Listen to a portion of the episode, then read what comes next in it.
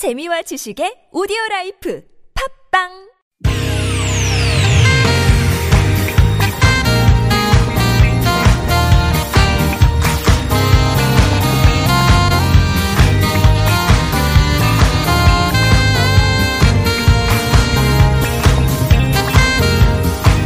이유가 뭐지? 도대체 뭐 때문에? 세상 만사 궁금한 이야기들 꼼꼼하게 살펴봅니다. 최진봉의 왜?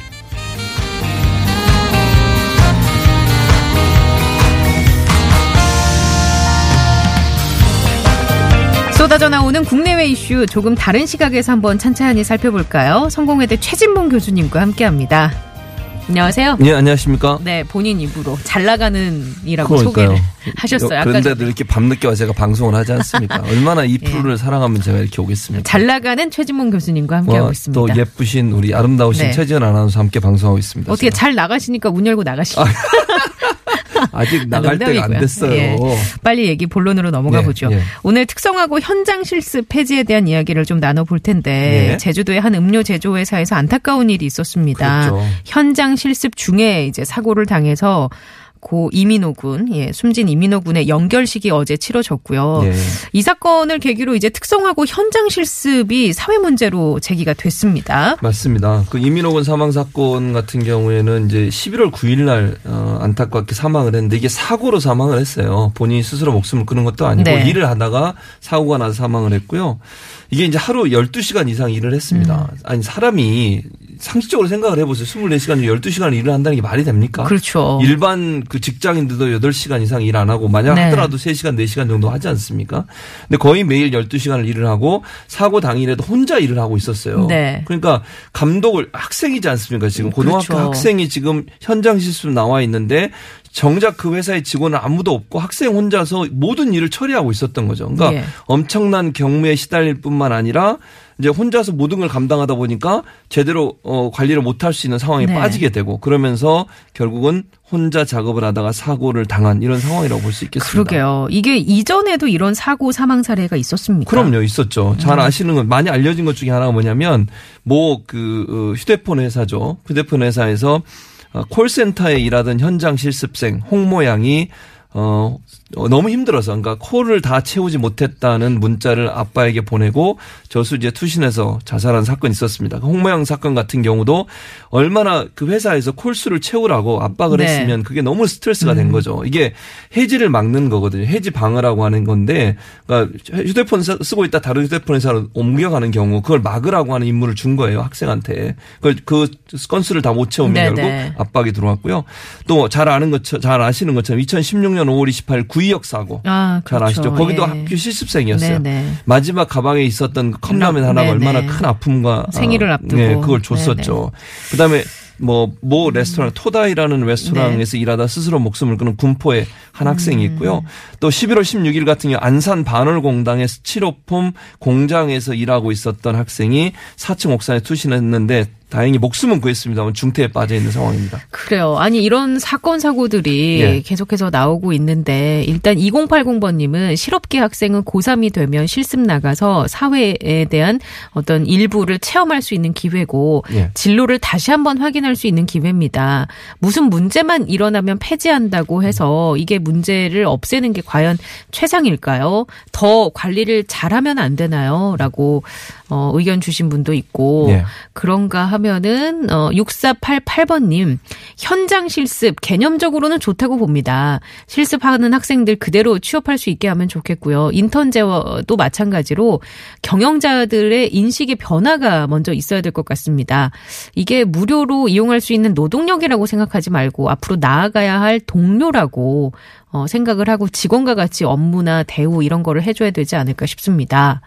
라고 의견을 주셨고 비슷한 의견을 또 다른 분도 각 기업의 대표들이 의식이 깨어 있지 않는 한 바뀌지 않을 것 같네요. 저희 회사도 고등학생들이 취업 나오는데 잘 적응할 수 있게 중소기업청에서 운영하는 교육 프로그램들을 많이 이용하고 있습니다. 각가지 의견 어, 계속해서 받아봅니다. 50분의 50원의 유료 문자 샵의 0951 카톡으로 계속 보내주시고 이렇게 그 현장 실습이라는 게 말 그대로 학교에서 배운 이론을 현장에 나가서 우리가 좀 써먹으면서 다듬는 거잖아요. 그렇죠. 그 산학 연계라고 할 수 있겠죠, 사실은. 그러니까 어 특히 이제 특성화거나 마이스터고에 들어오는 학생들 같은 경우에는 조기에 취업하고 싶은 마음이 있어서 그 학교에 온 거 아니겠습니까? 그 실무 교육 중심으로 교육을 하는 학교로 어, 지정이 돼 있는 거고 거기서 실무를 배워서 실제 현장에 가서 일을 하도록 그래서 빠른 시간 안에 적응하고 회사에 취업이 될 수 있도록 연결되는 관점에서 취업, 이 실무 어, 취업 현- 현장에 가서 실무를 배우는 건데 문제는 뭐냐면 지금 이민호 군 같은 경우도 본인의 전공과 다른 곳에 가서 일을 했어요. 네. 그다음에 홍량 같은 경우도 본인의 전공과 다른 곳에 가서 일을 했고요. 음. 그러니까 학교 입장에서 사실은 본인이 전공하는 전공 분야와 같은 곳에 가서 일을 해야 되는 거잖아요. 그렇죠. 그런데 그렇게 보내는 게 아니라 학교 입장에서는 취업률 퍼센테이지를 높이기 위해서 아무데나 아. 보내는 거예요, 그냥 그렇군요. 지역 사회에. 그러다 보니까 아. 본인과 관계 없는 분야에 예. 가서 일을 하게 되고 음. 막노동에 가까운 일을 하게 되고 또 네네. 회사 입장에서는 아까 어그 우리 청취자분도 보내주셨지만 싸게 노동력을 쓴다는 관점으로 접근하는 거예요. 음. 학생들을 정말 실습을 잘할 수 있도록 도와주는 차원에서 예. 생각하는 게 아니라 싼 값의 노 동력을 쓰는 음. 그런 어떤 노동자의 한 사람으로 치부를 해버리니까 결국은 그냥 쓰고 버리는 소모품적 소모품처럼 학생들이 화- 이용되고 활용되는 상황이라고 볼 수 있겠습니다. 0352번님도 그래서 취업의 그 실적 보여주기식의 그런 고질적인 병폐 때문에 생긴 게 아닌가 싶습니다. 라고 의견 주셨는데 그래서 이제 특단의 네. 조치를 내놓은 게 이런 조기 취업 형태 현장 실습을 전면 폐지하기로 했습니다. 그랬죠.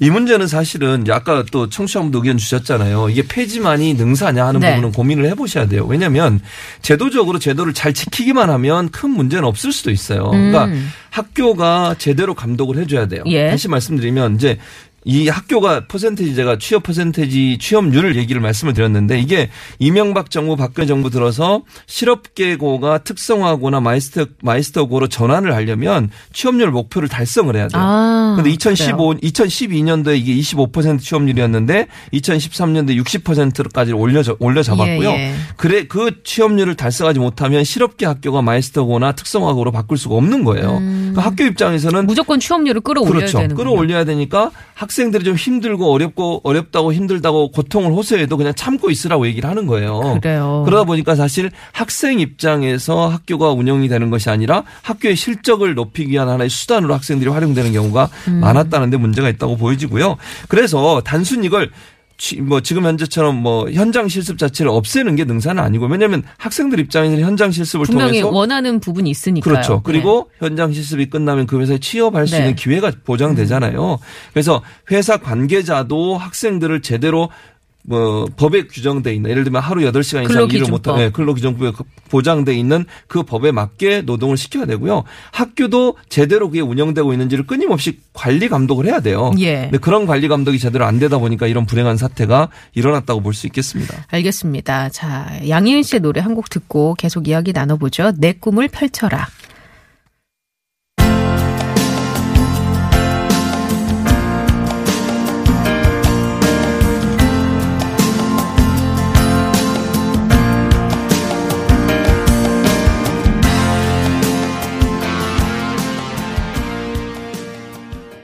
네, 노래 듣고 왔고요. 오늘은 조기 취업 형태 현장 실습 폐지 논란에 대해서 좀 살펴보고 있는데 아까 전에 어, 국가의 관리 감독도 필요하다라는 네. 지적을 해주셨어요. 그럼 그렇죠. 지금까지 그 관리 감독은 이루어지지 않았던 건가요? 제대로 안 이루어진 거죠, 사실은. 그러니까 음. 규정에로 보면 학생들이 정해진 시간 이외에 초과 근무를 하면 안 되게 돼 있어요. 네. 근데 지금 현장 실습에서 지켜지지 않고 그렇죠. 초과 근무도 하고 야간 근무도 하고 휴일 근무도 하고 이런 위법 행위거든요, 이거는. 네. 근데 이런 위법 행위가 비일비재하게 이루어지고 있었던 거죠. 근데 첫 번째로 그걸 감- 관리 감독해야 할 기관이 학교거든요. 예. 자기들이 가르치는 학생을 보내놨으니 네. 하- 교사들이 돌아가면서 이렇게 방문해서 제대로 되고 있는지를 확인해야 되는데 그런 절차가 없었고요. 또 확인했음에도 불구하고 또 학생들이 전화해서 선생님한테 힘들다고 얘기했음에도 불구하고 묵살한 거예요.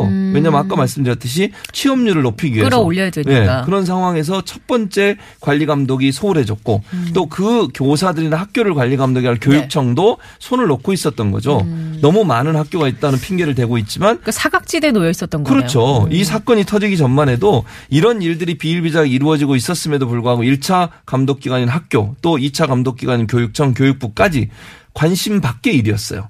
이러다 보니까 결국은 이런 불행한 네. 음, 사태들이 계속 일어났다고 볼 수 있겠죠. 저희 앱으로 YSG님께서 현장 실습은 국가가 운영하는 기관으로 정부가 책임 하에 예. 가는 건 어떨까 싶네요라고 의견을 주셨는데 그러게요. 이게 사실 취지가 좋아서 예. 취지를 잘 살린다는 전제 하에 기업이 협조를 하고 국가가 잘 관리 감독을 한다면 참 좋을 텐데 말입니다. 그럼요. 그런 부분도 있고 그다음에 또한 예. 가지는 또 이렇게 생각해 볼 수 있어요. 지금 요즘 그 뭐 중소기업이나 아니면 그, 그 노동자들의 돈을 좀 보존해 주는 역할을 우리 네. 국가가 하는 게 있지 않습니까? 이번에 예산안에 들어간 것도 최저임금 보장해 그렇죠. 주기 위해서 예. 예산을 포함시킨 네. 것처럼 이 특성화고나 마이스터고 학생들이 외부에 가서 실습을 할 때 그 돈을 일정 부분 정부에서 지원해 준다고 하면 제대로 보상받고 또 일할 수 있는 기회도 줄 수 있는 기회도 있을 거라고 봐요. 물론 국민적 합의가 있어야 되겠지만 음. 네, 그것도 네. 하나의 어, 고려 사항으로 검토해 볼 필요는 있다는 생각은 듭니다.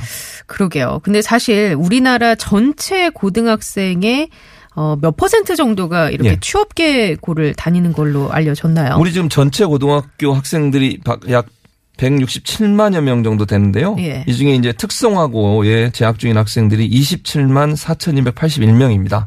퍼센테지로 따지면 16.4%가 특성화고에 재학 중인 것으로 알려지고 있죠. 그렇군요. 예. 아니 이런 문제를 좀 어, 왜 얘기를 드리냐면 예. 우리나라는 사실 고등학생이다 하면 뭔가 당연히 대학 교육을 받기 위해서 고등학생들이 대입을 준비하는 걸로 알려져 있잖아요. 그렇죠. 예. 근데 사실 그렇지 않은 학생들이 16.4%가 되는 편이고 예. 그 어떻게 보면 대학을 갔는데 그게 또 취업을 보장하는 것도 아니고 예. 그러니까 무조건 대학에 가고 보는 것보다는 일찍 진로를 찾고 대학 진학 여부를 뒤늦게 고민해도 예. 되지 않나라는 생각이 듭니다. 그러니까요. 우리나라 같은 경우에 대학 예. 진학률이 80% 이상일 거예요. 전체에. 그리고 보면 미국은 보통 한 60% 정도가 대학 진학을 하고요. 일본은 45%. 그리고 독일 같은 경우는 35%만 어. 대학에 진학을 합니다. 예. 그러니까 우리나라 대학 진학률이 엄청나게 높은 거죠. 음. 그러니까 이게 우리나라는 이게 학력에 대한 어떤 사회적인 어떤 편견 같은 게 있어요. 그러니까 아무리 뭐 예를 들면 대학 졸업장이 필요 없는 일을 하더라도 대학 졸업생한테 어드밴티지를 주는 경우가 있잖아요. 예. 예를 들면 진급에서도 사연제 대학 졸업생들에게 뭔가 또 특혜를 음. 주고 고등학교 졸업생들은 진급의 한계를 느끼게 만들고 이런 것들이 존재하니까 결국 필요 없는데도 불구하고 4년이라는 기간 동안 또 대학을 다녀야 되는 상황이 반복되고 있는 거죠.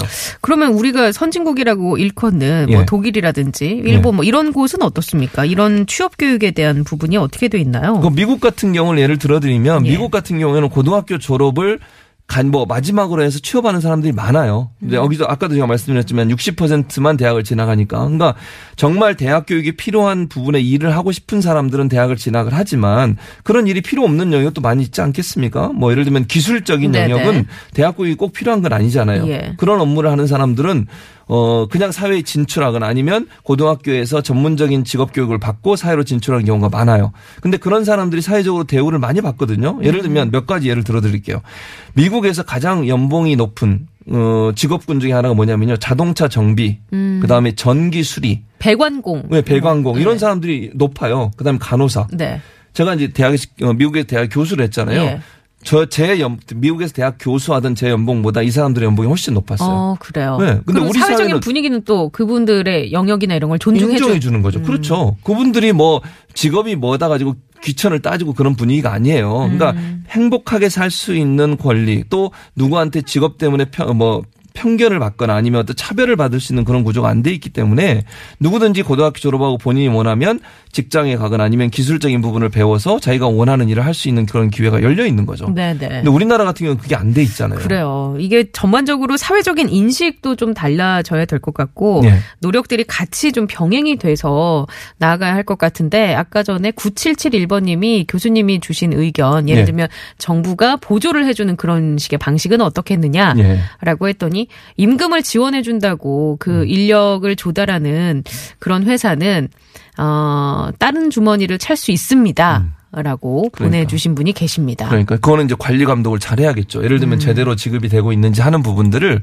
정부가 만약 돈을 지급한다고 하면 그건 뭐 논, 예. 제가 말씀드렸지만 이거는 논란이 될 수 있기 때문에 논의를 해야 된다고 그렇죠. 보여지고요. 예. 정부가 만약에 지원한다고 하면 제대로 학생한테 들어가는지를 감- 관리 감독할 수 있는 체계 네. 그런 시스템을 만들어야 한다고 생각이 됩니다. 5374번님은 약간 다른 얘기인데요. 네. 음, 나이가 젊은 사람들에게 기술에 대한 테크닉이나 요령을 지금도 잘 알려주지 않는 문화가 있습니다. 이것도 문제가 될 수 있을 것 같은데요. 라고. 그러니까요. 저것도 사실은 이제 예. 본인들이 갖고 있는 노하우나 노하우를. 잘 안 알려주는 그런 문제가 발생할 수 있는데 젊은이들이 적극적으로 네. 사회에 나와서 일할 수 있는 기회를 주는 것이 어찌 보면 그 뭐 그러니까 기성세대들한테 자기들이 연금 또 받는 것도 젊은이들이 일해서 연금을 또 주는 거 아니겠습니까? 음. 네네. 그런 차원에서 본다고 하면 상생할 수 있는 길을 만드는 것이 필요하다 이렇게 보여집니다. 알겠습니다. 자, 오늘은 조기 취업 형태 현장 실습 폐지 논란에 대해서 좀 살펴봤어요. 교육 환경까지 전반적으로 좀 개선이 됐으면 좋겠다라는 얘기를 드렸고요. 오늘 얘기는 여기까지 하도록 하겠습니다. 예, 알겠습니다. 자, 다음 주에 만나 뵐게요. 잘 예. 나가는 최진문 교수님. 조심히 들어가세요. 잘 나가지만 2%는 계속 하겠습니다. 고맙습니다.